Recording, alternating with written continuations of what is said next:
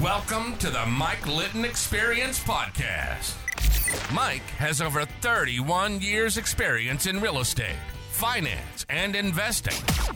He's passionate about being a father, a teacher, a realtor, an investor, and a leader. Everyone has a story, and our passion is to help them tell it. And now, introducing the host of the Mike Litton Experience, Mike Litton. So what can you expect from the Mike Litton Experience? You can expect stories that will inspire, motivate, advice that will sharpen your focus, and expert information on real estate, finance, and market conditions. Lindsey Chastain, thank you so much for being our guest on the Mike Litton Experience. I was so, I'm so excited for our time together. You're so accomplished in what you do, and I'm so honored that you would take time out of your schedule to, to spend with us. As we talked about before we hit record, everybody has a story, and our passion is to help them tell it, just like yours is with your with your firm. Um, so with your permission, we're going to start with where you were born, and we're going to go all the way up to today, and then talk about anything that you're working on for today and or tomorrow. Is that okay? Yeah, absolutely. And here's what we know. We know that our listeners are going to connect with you about something having to do with your life story, something having to do with your with your company, right? Your mission. And it's going to inspire and motivate them to do things that they've been putting off. So where, where were you born? I was born in San Antonio, Texas. Oh, I love San Antonio. And I lived there for seven days. Seven days. Wow. So not many memories, right? Not, no, not many memories. No, um, when I was five days old, or no, I guess it was when I was seven days old, um, my mother got a call. She was a school teacher at the time. Mm-hmm. And she got a call that her baby was ready for adoption. And she dropped everything. Drove to San Antonio, picked me up, and never went back to school. Oh my goodness. So, um, so I was adopted when I was seven days old. Okay. Um, so, and then moved to uh, Dallas. Oh, I love Dallas. And I lived there till I was three. So I don't have very many memories of that either. Right.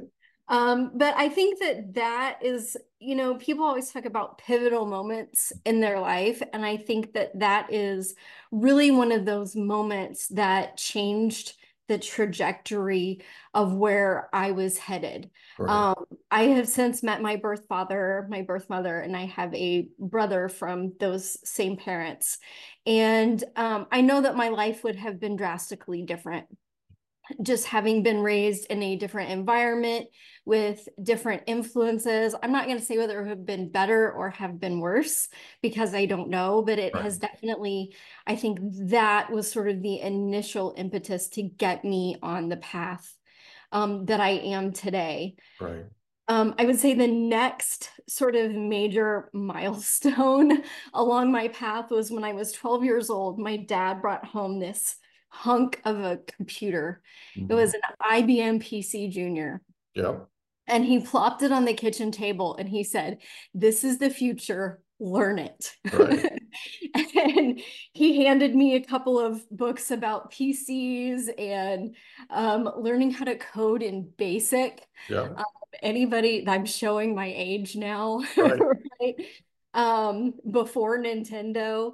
Um, and so, you know, I, I learned how to work it. I learned how to program it. And he said, "Great, now we're going to take it apart and put it back together."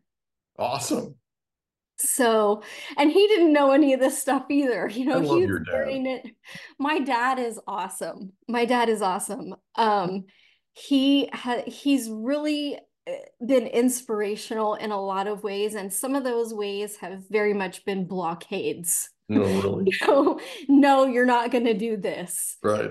Um, you know, I remember when I was in high school, I really wanted to buy a car. I had a job, you know, and I I, I gave him this whole business presentation yeah. as to how I could afford this car. And he said, "You're not buying a car. Wow. It, it's a bad idea." And, and of course he was right. You know, I didn't need to buy a brand new car. When I was sixteen, I got one handed down from my grandfather. It worked great. Got me from place A to place B. Mm-hmm. Um, but, you know, he's really been instrumental in teaching me things along the way that really have just sort of sunk in. He's very much a businessman. And, you know, if there was ever anything that we wanted, we needed to have a non-emotional approach. We needed to present the facts. We needed to be very organized about it. And that really has helped me as a business owner. Oh, sure.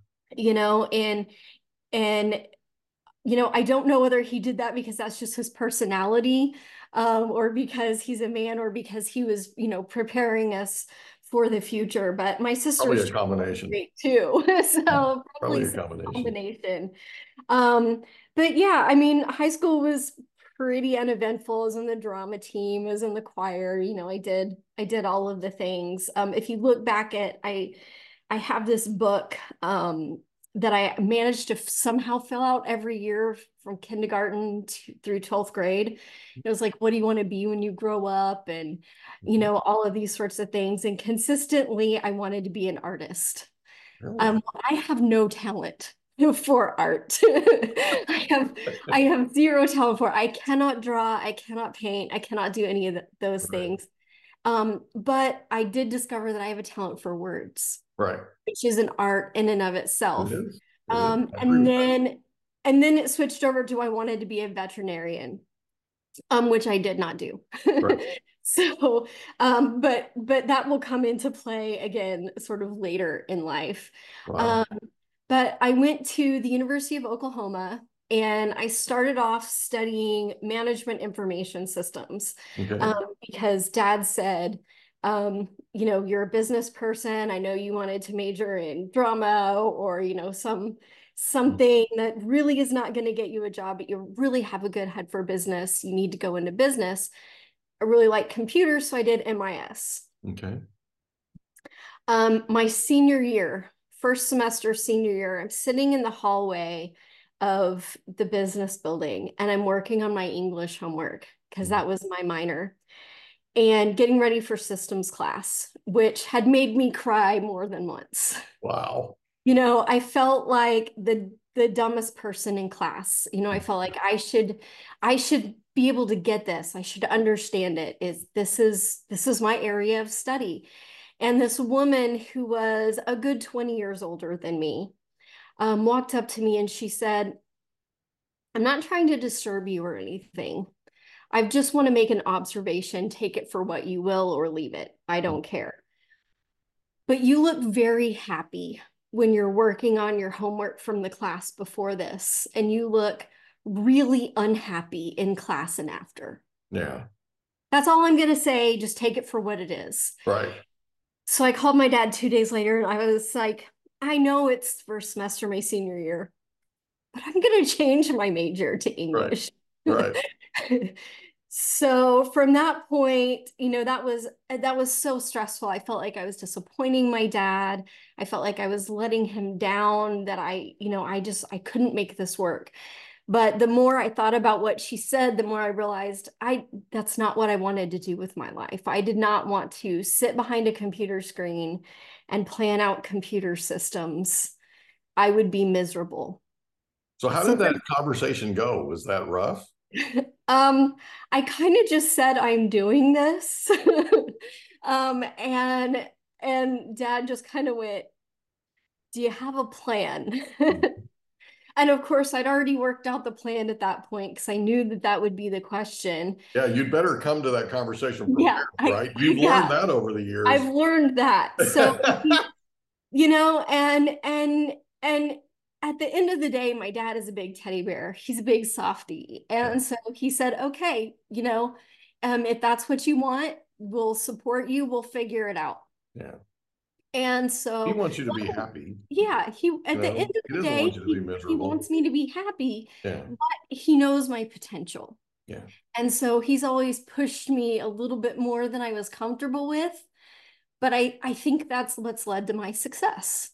So did you know that the University of Oklahoma is my favorite place on the planet? Boomer Sooner. I'm the, I'm the biggest, I'm the biggest Sooner fan you've ever met in your life. When I was this tall, me and my friends all wanted to play for Barry Switzer. I, I was born in Ponca City and I grew up in Ponca really? City. And Barry Switzer was a football god back then in Oklahoma. Um, and I mean, I'm I'm the, one of the biggest Sooner fans you ever met in your life. So I am so excited to to have to find out that you went to Oklahoma. So, I met Barry Switzer. That, did you really? That's awesome. Yeah. Well, tell yeah. him I said hi, will you? So um, so let me let me just ask you a couple of questions if I could. Okay. So where? So you lived in Dallas and then you moved. Yeah, Where my family move moved. My family moved to Tulsa when I was three. Okay, so you grew up in Tulsa, in Oklahoma. So I grew up in Tulsa. What was your favorite thing about growing up in Tulsa? My friends. Okay.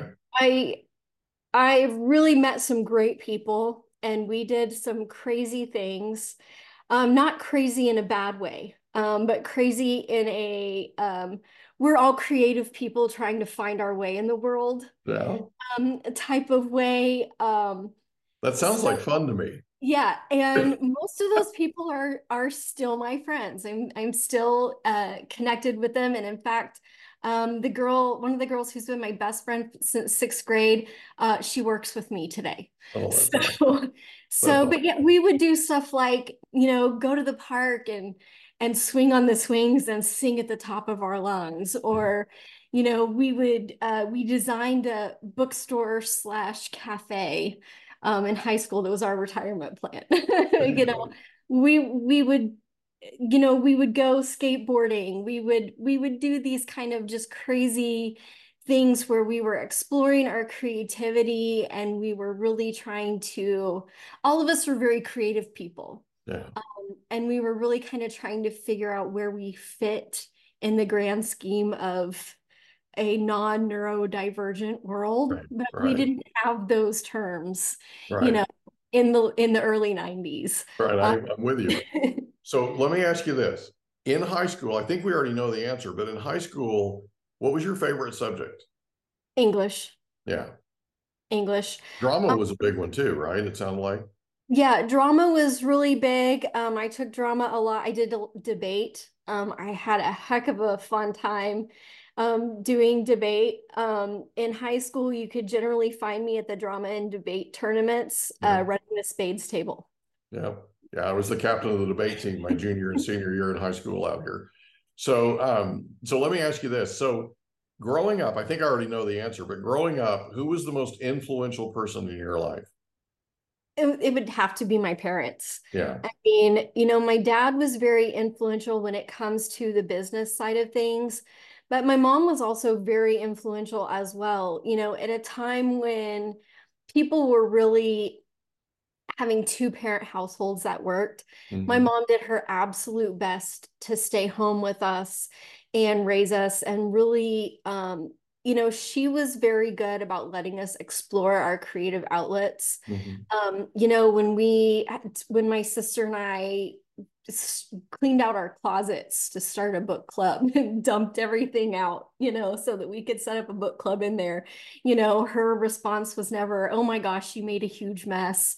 You know, it was more like, "Oh, that sounds like fun. What book mm-hmm. are you reading?" You know, she always read to us. She always took us to the library and story times. And, you know, she was really influential, I think, in developing my love of reading. She yeah. came from a long line of teachers. And so, you know, I, I think that her influence in, in constantly reading to us um, and constantly making sure that we had access to things that um, expanded our minds, Um, I think was hugely influential as well, as far as my creative side. So I think the combination of those two people is kind of what made me this, I can walk on the left side and right side of my brains equally type of person. I love that. So you graduate from the University of Oklahoma, Boomer Sooner, right? Yep. Then what happens? Um, then I get a job at a tuxedo place. um, so, so with an English degree. With an English degree. So, okay. um, I was supposed to be getting a management position. Anyway, you know, a tuxedo rental place. Yeah. And I was very good at it. Yeah. Um, but I found out very quickly I did not like it. And yeah. so I literally one day after work drove over to the University of Central Oklahoma because mm-hmm. um, O U had already finished, uh, their application time was already over. So I walked my transcript and portfolio over to the University of Central Oklahoma, made an appointment, waited for the dean of the College of English, and enrolled myself in their master's program. Wow. So that's so awesome. So I said, you know, if if I want to be sort of beyond this, I really need to explore the full capabilities of what I can do with an English degree. Mm-hmm. And everybody kept telling me, you can't do a whole lot with it. You can't do a whole a lot with it. And uh, my personality is such is that if you tell me that I can't do something, I'm doing it. That's exactly what I'm right. doing. Watch me run through that wall, right? Yeah, yeah, yeah. Watch me do it. So might be um, an Oklahoma thing. Yeah, I I don't know, a stubbornness thing. Um, I love it. So I started at um, University of Central Oklahoma, majoring in creative writing. Mm-hmm. So um, fun fact, uh, I did continue to work at the tuxedo store for a while while I was doing my master's. And then um, a little bit later, probably my second year, I realized I can't keep working that much. Mm-hmm. So I started delivering singing telegrams. Ooh, I love it. So um, I had a friend. Did you dress up in costume at all? Yes. Oh, there you go. Yes. I did one as Cher. um, I How did did you one... manage that voice? Um, I don't know. I don't, I, I have no idea. You just um, channeled your inner man? Yeah. Okay. Okay. My hair was a lot. I mean, I mostly it was like lip syncing for the oh, Cher gotcha. thing. Okay. But my hair used to be a lot longer and black. And I, my friend worked for this guy that was a florist, and he said, "Hey, he needs someone to deliver singing telegrams." The first thing that pops into my head is the movie Clue, right? right? And I'm like, "Oh, yeah, that sure that sounds safe." Right. Um, so I walked over there, and that was the first thing he said to me. He said, "I've got a Cher gig, and you're perfect." Wow. So that was the first one I did. Um, I did one in a gorilla suit with a tutu. So it was very cabaret. Um, but bringing that whole like theater thing back into play. But yeah. it was great because I could, you know, I could just work a couple of days a week and make what I was making at the tuxedo place and right. uh, mostly car dealerships and businesses and stuff like that. That's so, wild. so yeah, that was... That was interesting, but yeah, then I um, I got up to where I was doing my thesis, which was all poetry. Mm-hmm. Um, that was my main focus, was poetry. And um, I was defending my master's thesis, and none of the, I had applied to be a T A mm-hmm. um, at U C O. And I was the youngest by far in the group. Mm-hmm. And then there was another person who was the oldest, right. and neither of us got accepted, but everyone else did. Oh, wow. So, you know, I had thought, well, maybe I'll teach. And then that made me think, well, maybe I won't if they right. won't accept me to be a T A. So right. plus the singing telegrams. Um, when I was defending my master's thesis, none of the faculty that was in there was faculty that I had had except for my advisor. Mm. So terribly nerve-wracking. I defended my thesis. You know, they asked me to leave the room, and um, then they came back out and got me. And um, the guy who had not accepted me as a T A was on the committee. Oh no. Yeah. So I'm I'm sitting out there just pacing, stressing. Right. I would be. Yeah. And he comes back in. He said, "Congratulations, you graduated. You have your master's degree, and I would like to offer you a job. Can you start Monday?" You're kidding. No. You so, can't make this stuff up, man. No, I cool. cannot make this stuff up. So I had actually... So was it a, was it a job doing something other than singing telegrams? Yes. This okay. was teaching at U C O. I'm yeah. just kidding. Yeah. So I had actually, with the timing of my degree, since I had started late, because yeah. I had decided late to start my master's. I didn't graduate in May with the rest of that class. I graduated in August. Right. So the next semester started two weeks after that. Oh, wow. And they had an available teaching spot for freshman English. Wow. And he was like, here's here's everything. This was a Friday. Right. Here's, here's everything. Your syllabus needs to be turned in on Monday. Go to work. Go to work. So you start the coffee pot, right? Yeah. So right? And basically don't sleep for three days. Exactly.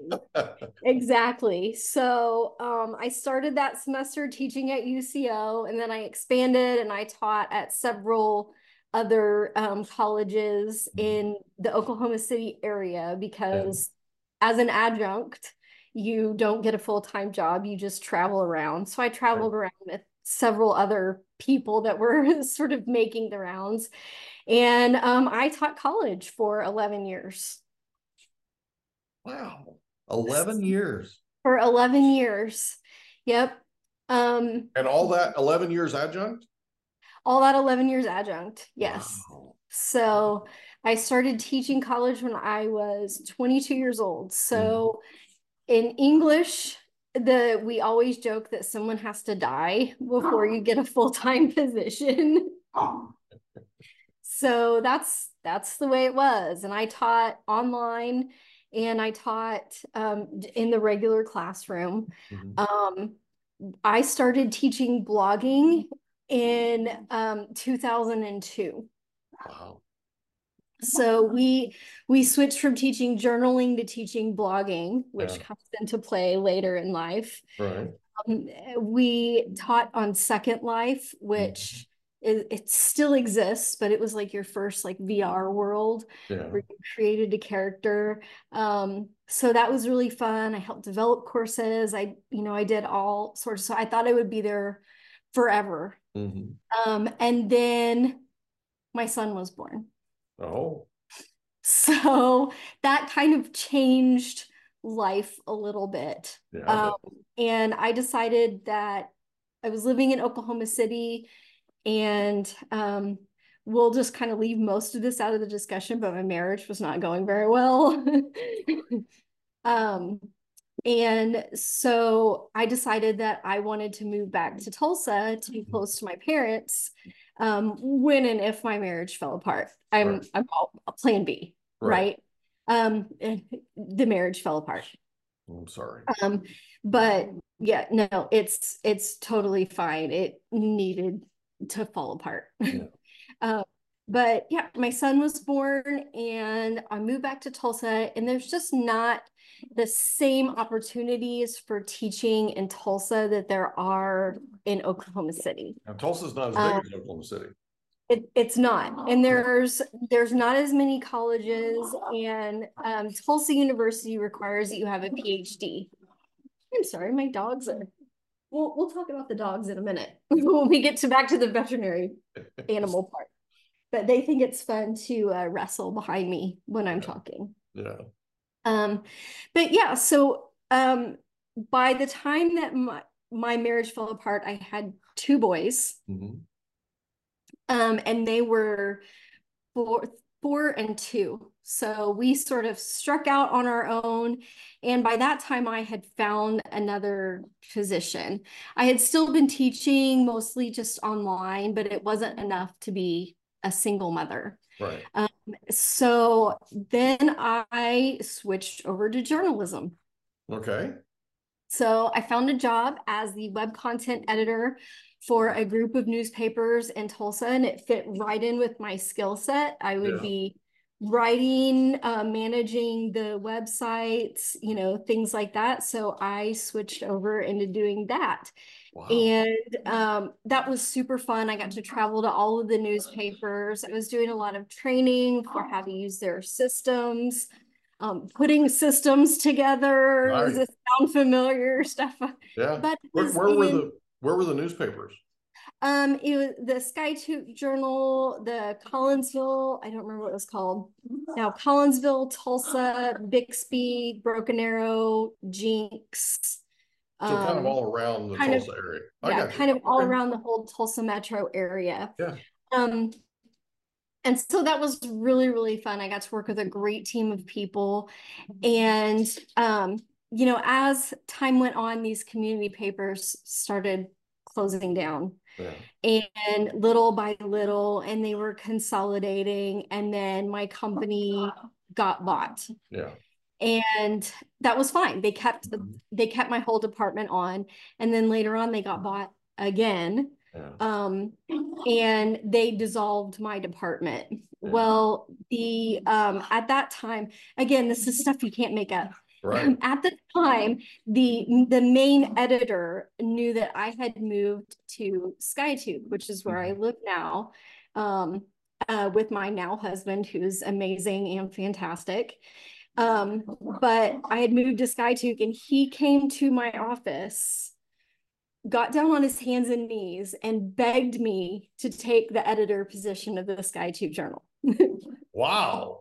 That doesn't happen every day. No, it does not happen every day. But I had already been working in that office because I had moved to Skiatook, and they had lost their secretary and they needed some help. So I was going in, filling in, answering the phones, you know, this and that. And they said, you know, as we're doing this transition, we want to transition away from the guy that's been doing it and and put you in place. Wow. Can you start Monday? Oh my gosh. Or I was here actually, we go again, right? Yeah, here we go again. It was actually, you know, can you start later today? Right.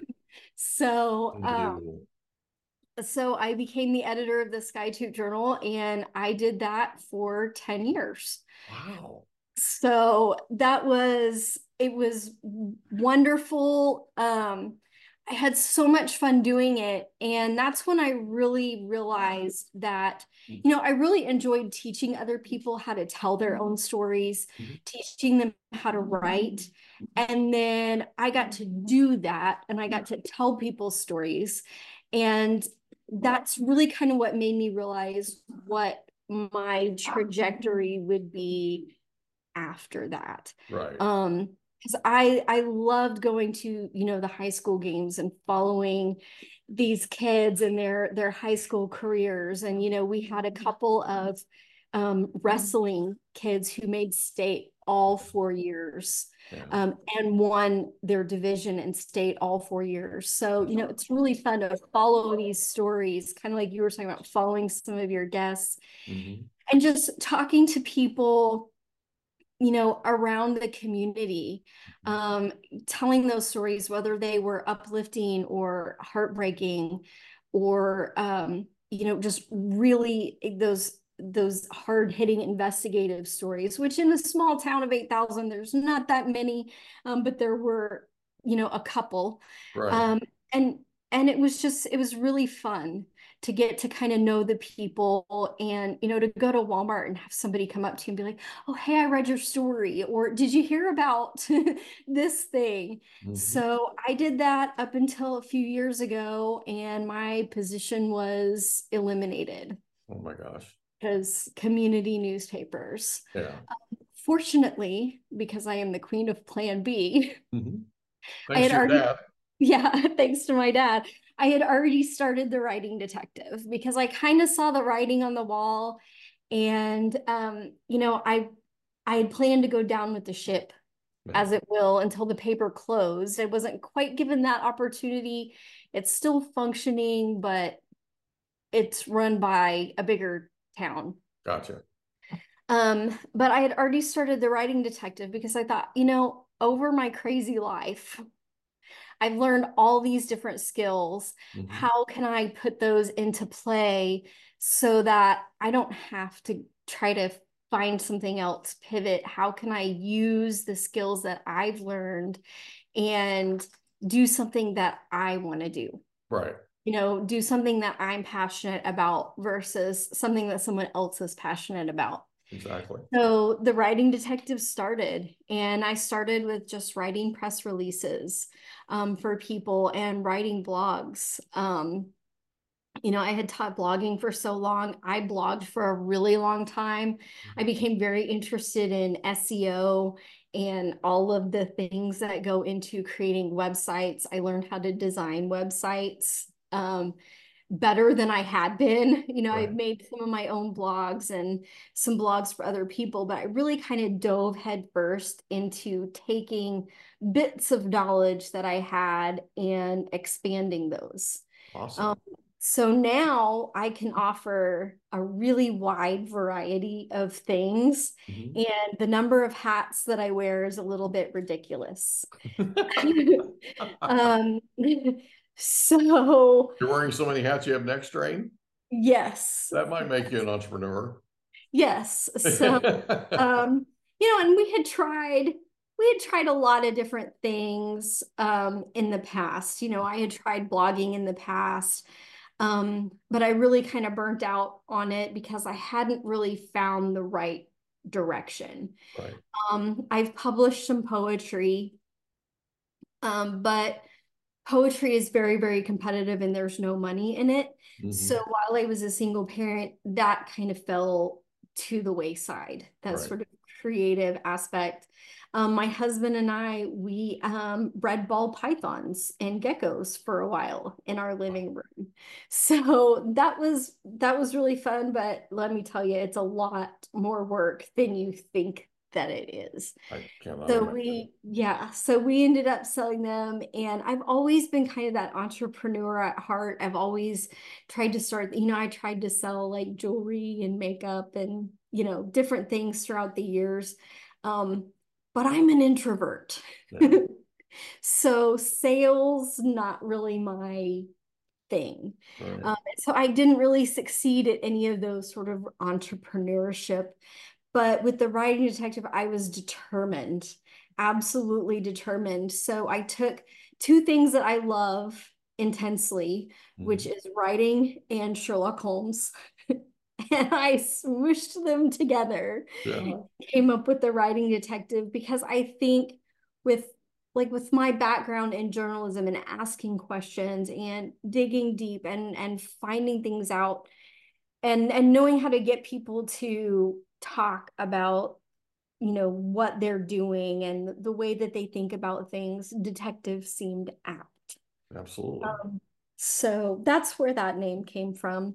Mm-hmm. Um, but yeah, so I do press releases, public relations, blog writing, article writing, website copy, website design, um, ghost writing, S E O, media management, S E O. Yeah, basically kind of if you need it and it's written in some way, I can figure it out, or I've done it. I love it.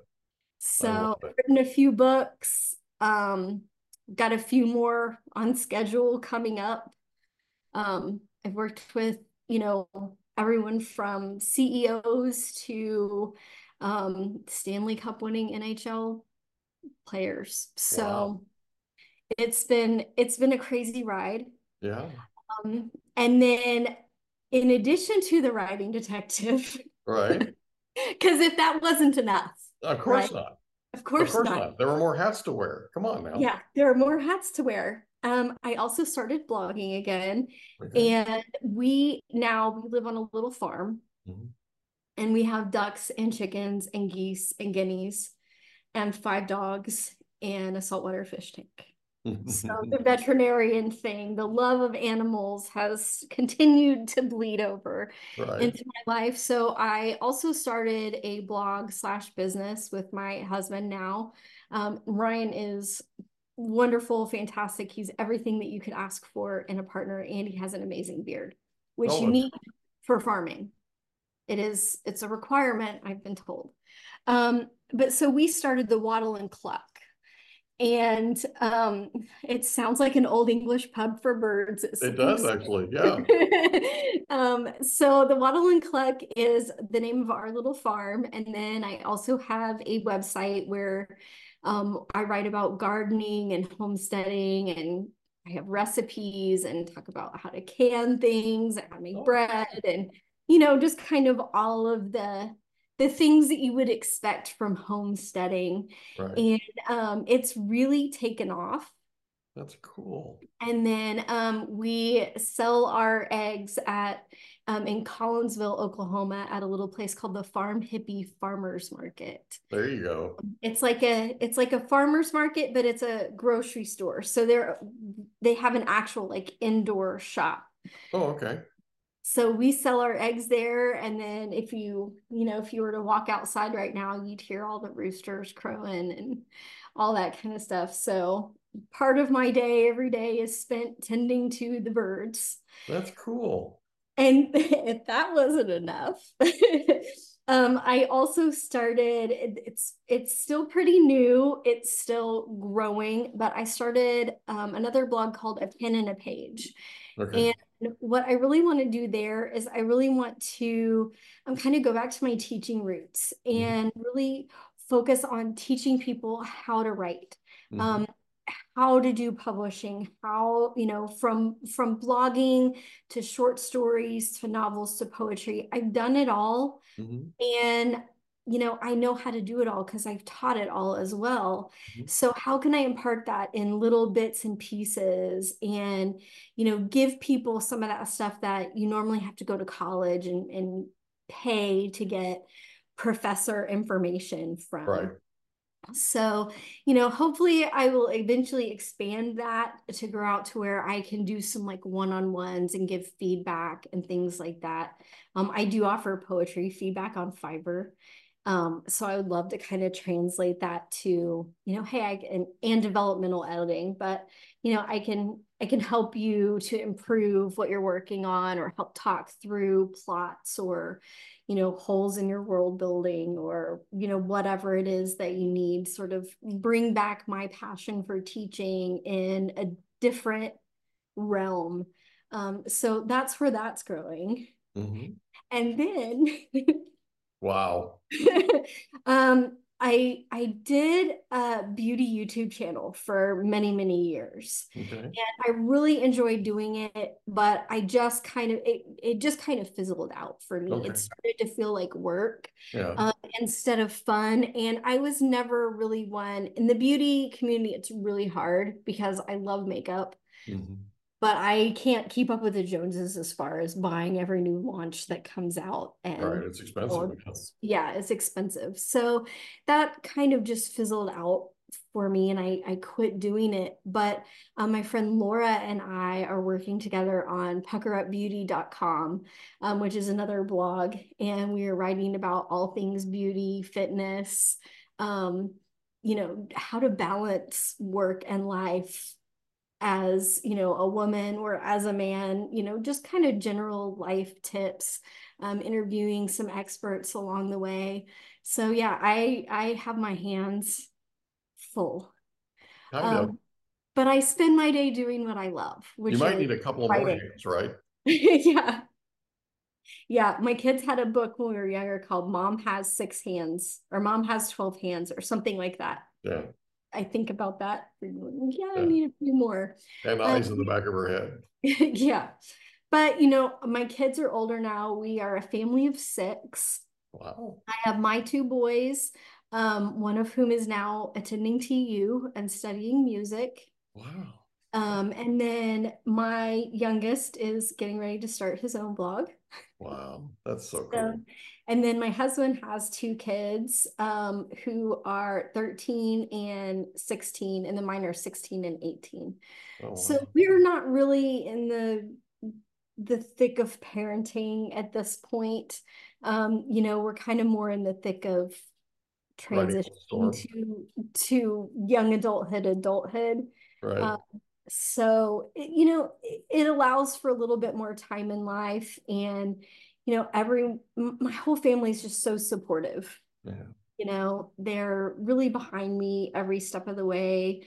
Um, and my husband, especially, you know, if I come up with some crazy harebrained idea and I'm like, this, this is what I want to do. He's like, well, if anyone can figure it out, you can. Yeah, you I know? Agree with that. So given your track record, I'd, I'd agree with that. So, you know, I think, you know, as far as going back to your listeners, like, what have I learned through mm-hmm. this crazy art of a life? And I was really thinking about this before we sat down to talk. And I think that my main advice for people is to be flexible mm-hmm. because you never really know what's going to come your way. Yeah. And if if I look back at my story, I've been presented with opportunities that I just jumped on. Right. And I was prepared, you know, I, I jumped on them because I was flexible enough to do so. Right. And there were opportunities that I jumped on that seemed a little crazy. They didn't all work out, mm-hmm. you know, but the ability to transition into something and the ability to transition out of something when it's not working, mm-hmm. I think is, is really important. Yeah. Um, but that, that flexibility allows you to make better decisions, I think.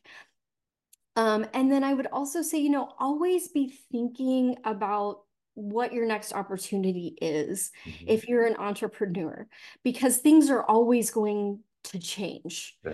So they're always going to shift and transition. And the Writing Detective, even in just, you know, the few years that I've been running it, has grown and evolved and changed. And, you know, we had A I come in, which took away a lot of writing jobs because people said, oh, well, I can, you know, I'll just get A I to do that. Mm-hmm. Um, and so then you, you have to think, well, what other skills do I have? Mm-hmm. So, you know, always be looking at the things that you enjoy doing, mm-hmm. the things that you can do well, and how can you take those tidbits of information and learn more? Yeah. So one of the things that you see with people that are successful is their ability to pivot.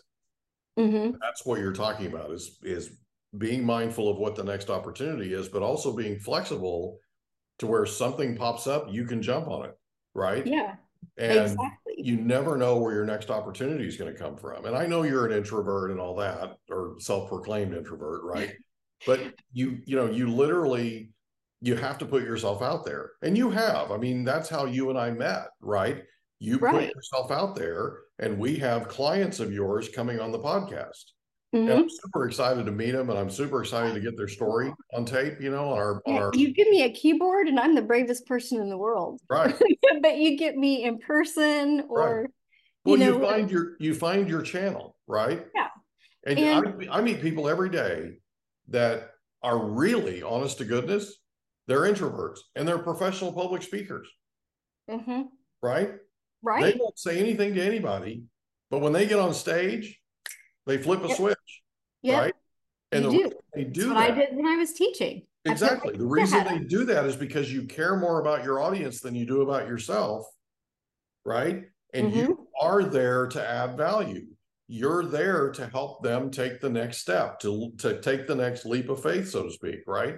Yeah. You know, you're an, you're a living example. Your life story is a living example of getting outside of your comfort zone. Oh, but yes. You also have you also have these patterns all the way through your life story that are due to your dad. Mm-hmm. You're constantly you constantly have a plan, right? And credit mm-hmm. to your mom, you're constantly creative. So you're constantly creative. You got like the best of all worlds. And you've got a plan, and you're constantly thinking about the next opportunity, right? That comes from your dad.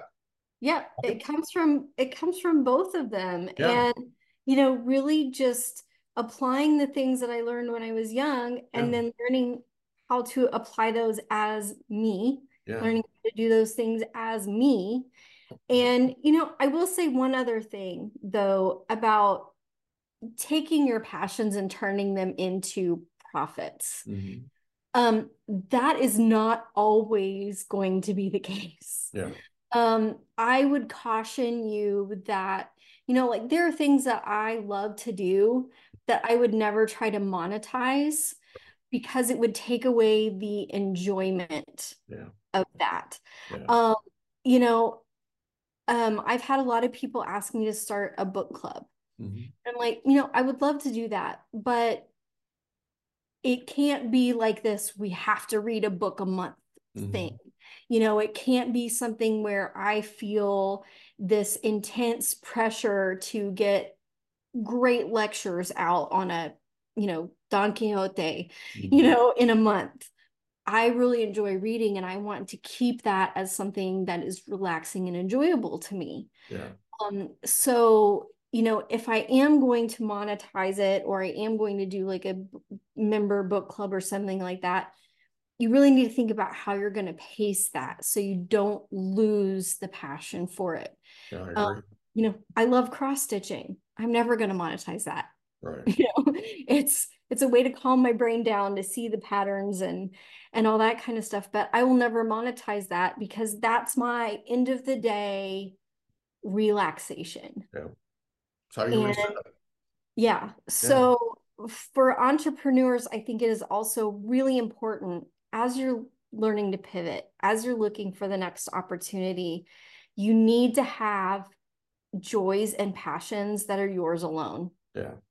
Um, that, that you're not trying to monetize. I'm not saying don't share them, you know, right. Post on social media or write a blog about it or whatever, but um, don't try to monetize those things that give you peace. Yeah. Um, because then you won't have, you won't have that base level to go back to. And I think that's what results. I mean, I, ha I wear all these different hats, right? Mm. But I know when to walk away. Yeah. And it's taken me years and years and years to learn, and I still mess it up, you yeah. know, but there's times where you're working on something, you just have to say, I, it is, I need some me time, mm-hmm. you know, I need to go read a book or mm-hmm. get my nails done or go, go for a walk or look at the dollar spot at Target or right. go for a walk or workout right. or, you know, whatever. You need to have those, those touch point things that bring you back down to you, the person, not you, the entrepreneur, yeah, um, totally because great.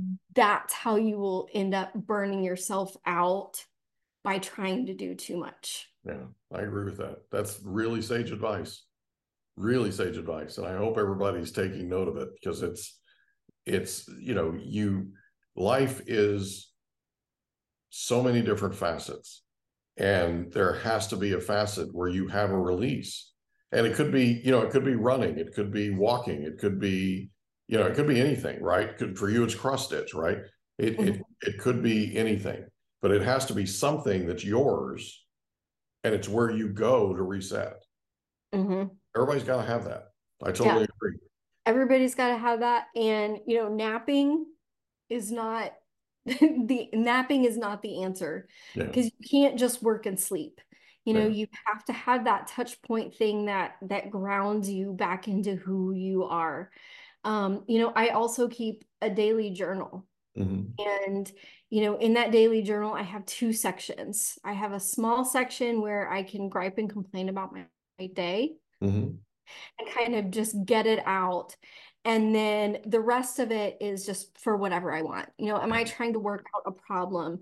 Am I writing down a memory from, you know, hanging out with my kid at college? You know, am I make, you know, but I cannot make to-do lists. I can't, you know, plan. It's, it's just a space to kind of work out those thoughts and ideas. And even if you're not a writer, journaling is a great technique for people. You don't have to be yeah. good at it. You know, nobody ever has to see it. Well, but sometimes having a place to, to vent and figure things out while connecting your left and your right brain, which is what happens when you put pen to paper, like actual physical paper, yeah. can be a real great assistance. Well, it's like taking notes, right? When you sit in a class and you take notes, we know from, from research that you retain more. Mm-hmm. Journaling isn't any more than taking the lessons that you've learned and, memorial, and memorializing them, right? Putting mm-hmm. them down on paper. And that in and of itself helps people work through what it was they learned and what the next step is and what their plan needs to be and all those types of things. That's all a very cathartic experience. You don't have to be a, a professional writer to do it. You just no. write it down, right? And you say, you know, today I learned that if I treat people this way or whatever it might be, right? It's something that that's, that journal is your book of wisdom. Mm-hmm. It, it absolutely, absolutely is. is. You can I, always go back and look I at keep, it. Yeah, and I keep mine and I make an index in the front yeah. of kind of what's on every page. But, you know, I was talking to somebody who is an entrepreneur um, just last week and they were extraordinarily stressed. And I mm-hmm. said, you know, maybe you should try you know, journaling out some of your thoughts, and maybe that will help organize this next step plan that you're working on. Yeah. And she said, well, you know, I don't even know, I wouldn't even know where to start. Mm-hmm. Here's a fun trick. Just start. Yeah. Start. I used to tell this to my freshman English students too. Take out a piece of paper, one that you don't care about, not in a journal, not anything. If you can't think of anything to write, write down, I can't think of anything to write, mm-hmm. until your brain gets so bored that you will start writing other things. Yeah. And I guarantee you, you won't write it more than three or five times. Yeah, it's and true. That, yeah, and that will segue you into it. And, you know, everyone that I have taught journaling techniques to, the C E Os, the, you know, the C F Os, everybody in higher ups that is just so stressed out that I've taught journaling techniques to, they say, this is a game changer. Mm-hmm. Because I'm I'm organizing my thoughts, I'm I'm I'm figuring out what my plan B is, I'm figuring out the next steps, I'm learning how to pivot, and I'm also carving time out for myself every day to reground myself in what is real versus what is dreams and goals. Yeah, and it comes down to what you're going to retain, right? There are so many things about journaling that are positives, and one of them in particular is, when you're really busy and you have ninety-seven hats you're wearing like you do, you can journal what you learned that day, and you can journal what you did that day and what you accomplished that day. And then your mind can then relax. You can actually go to sleep at night. A lot of entrepreneurs and a lot of executives and a lot of people that are super busy and super excited about what they're doing, like me, have a tough time getting their brain to shut off. Right? When we lay down, we're thinking about all the things that we didn't do or all the things that we needed to write. And I'm notorious for laying down and getting up five minutes later and going and returning an email, or, you know, you know what I mean? Like, mm-hmm. I'll lay down and go, oh, doggone it. Right. And then I'm back up. I'm, I got my clothes back on and I'm back down to my office and I'm, I'm back at it again. Right. And usually that takes another couple of hours, which is time that I should have been sleeping. Right. Mm-hmm. And rest is a big deal. It's a, it's a big deal in terms of your overall health. So, um, yeah, well, yeah and it, you know, it just triggers. And if you sit down and just start writing, and I, I guarantee you this is the case. If you just sit down and just start, like I'm writing a book right now, right? If you just sit down and start writing, it just, your brain kicks in, and it goes back to controlling your brain versus your brain controlling you, right? Yep. There's a part of your brain that's literally designed to protect you. And it will, it will try and talk you out of doing anything, even things that are that are not risky. It'll, it'll teach you, it'll try and talk you out of it. And people like Tony Robbins and some of these other people, David Goggins, some of these people, right? They actually have come up with different things that they do to overcome that, where Tony Robbins will get in a cold bath, a cold plunge every day right after he wakes up. And he does it because his brain's telling him not to, right? And he's teaching right. his brain, don't do that, because when I say go, we're going, period, right? Well, and Somebody I have has similar, to control it, and you have to be the one that does it. Yep, and I have a similar trick that I use. Um, it's based on music theory mm-hmm. and um, and brainwave patterns. Yeah. So you know how people um, with Alzheimer's, they can, if they hear a certain piece of music, they can remember it. Mm-hmm. um, there's a very famous video of a woman, and she was, she's ninety-eight years old, and she mm-hmm. used to be a ballerina, and they played Swan Lake for her, and she started going through the movements. Mm-hmm. um, music is very, very powerful to human beings. And so um, last year I started, whenever I needed to get into the zone and mm-hmm. write, I started turning on blues music. Mm-hmm. And I, I have it at a vol, you know, very low volume, but now if I get stuck on something and I'm having trouble writing, mm-hmm. I can turn on blues music and my brain starts yeah. going through the motions because yeah. I trained it to do that. Yeah. Some people do this with lo-fi, mm-hmm. um, you know, all different sorts of things. Um, yeah. So we had a music healer on. We had a music healer on. And she literally uses tones, like certain keys. She uses certain keys to help people heal. and to help them get into certain places mentally and emotionally that they need to get into. And I, the way I the way I describe it to people is, when I was growing up, I was born in nineteen sixty-six, and I grew up in Oklahoma. My mother played popular music, soft rock, all the time, all the time. So when I listened to sixties popular rock, like top hits, you know, of, of the sixties and seventies, that kind of thing, mm-hmm. I go back to when I was a child, and my blood pressure drops, my energy level changes, I perk up. It's a, it's a, it's a complete, it's like a, it's like a recorded response that recorded in me all those years ago. Right. And this is a long time. I'm fifty-seven. This is a long time ago, but I instantly turn into a kid. Okay. Mm-hmm. I grew up on a farm in Oklahoma. I farmed for nine years with my grandfather, right in between Blackwell and Ponca City, Oklahoma. And I That's used to exactly ride around and around and around the field with a radio, with headset, with a headset on. And I listened to the popular country music of that time. To this day, when you plug that country music in and, and I hear it, I turn into that kid on a farm in Oklahoma. Mm-hmm. It's a different place, right? It's a place in my brain that just opens up. Music can be transformative. It can be therapeutic. It can be, tra- it's transformative. And if you don't think so, go back to a favorite time in your life and listen to music from that time that you listened to back then. Yeah, it's, it's really amazing. And, you know, those those things help me stay on when I need to be on. But then you need those things to be off. Yeah. Because you, you can't be on all the time. I don't it's care true. Which productivity guru that you listen to that's like, yeah. oh, you know, if you're, if you're in the bathroom, you can learn on your phone, you know, right.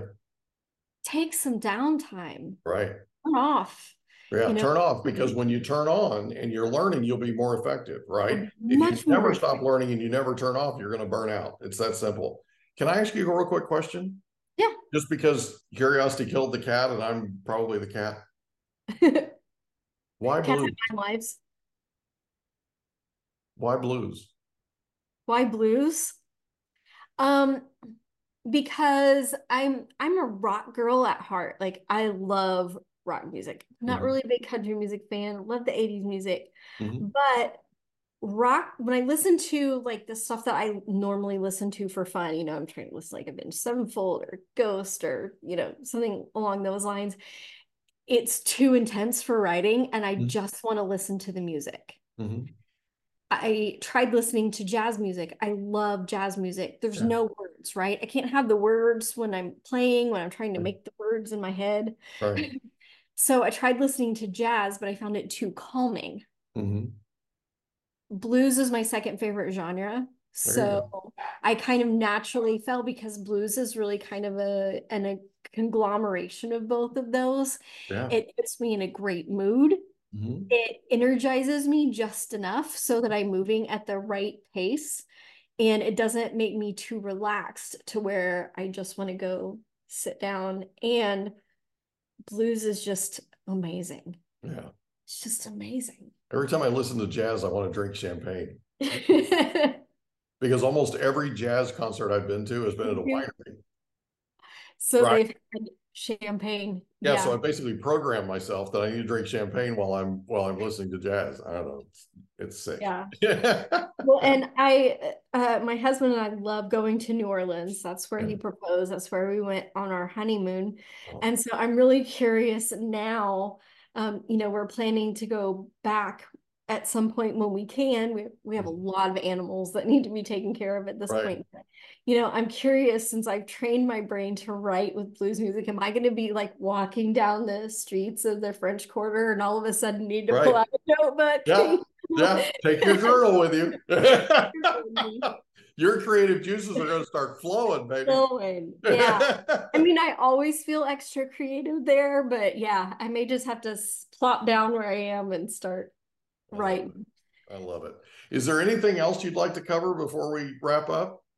No, I mean, I think, I mean, that's pretty much my life story. I love and, it. Uh, the important lessons that I've learned. I love um, it. I will leave you with one final lesson mm-hmm. um, that's that I learned from my dad. Um, and he will probably kill me if he knows that I told anybody this. But okay. um, it just kind of embodies a, a life attitude, if you will. Mm-hmm. Um, my dad used to, we used to cook whole chickens. Okay. Right? And you have to clean them mm-hmm. in the sink. And my dad would always take the chicken and dance it around the kitchen. Mm-hmm. You know, do he'd be like, do, do, do, do, do. And we'd be like, Dad, why are you doing that? Right. Because he's a goofball. Yeah. Well, yeah. A happy chicken is a tasty chicken. Right. And, you know, when I think back on that now, it's such a fond memory, mm-hmm. but the attitude of joy mm-hmm. in, you know, in being able to have fun even when you're doing the normal sort of everyday things. Right. Um, I think when you adjust your attitude, you adjust your life. Yeah. That's, does that sound very Buddhist? No, I, I totally agree. I totally I've been agree. reading Siddhartha. Yeah, it's absolutely true. It's absolutely true. It was a great lesson your dad taught you, you know, by doing, right? One of the best things that parents can do is teach their children by doing. By watching them react, by watching them do what they do, right? So my children have seen me in in in times of conflict where I could have reacted any number of different ways. I'm I have a temper. I'm a pretty intense guy, right? And they watched me deal with those situations front row, front row center. And what they found was I figured out a way to solve the problem instead of making it worse, right? I figured out a way to de-escalate it. I figured out a way to calm it down. I figured out a way to avoid conflict and resolve the conflict instead of instead of fighting it, so to speak, right? Mm-hmm. And they're watching you. They're watching you. They're listening to you.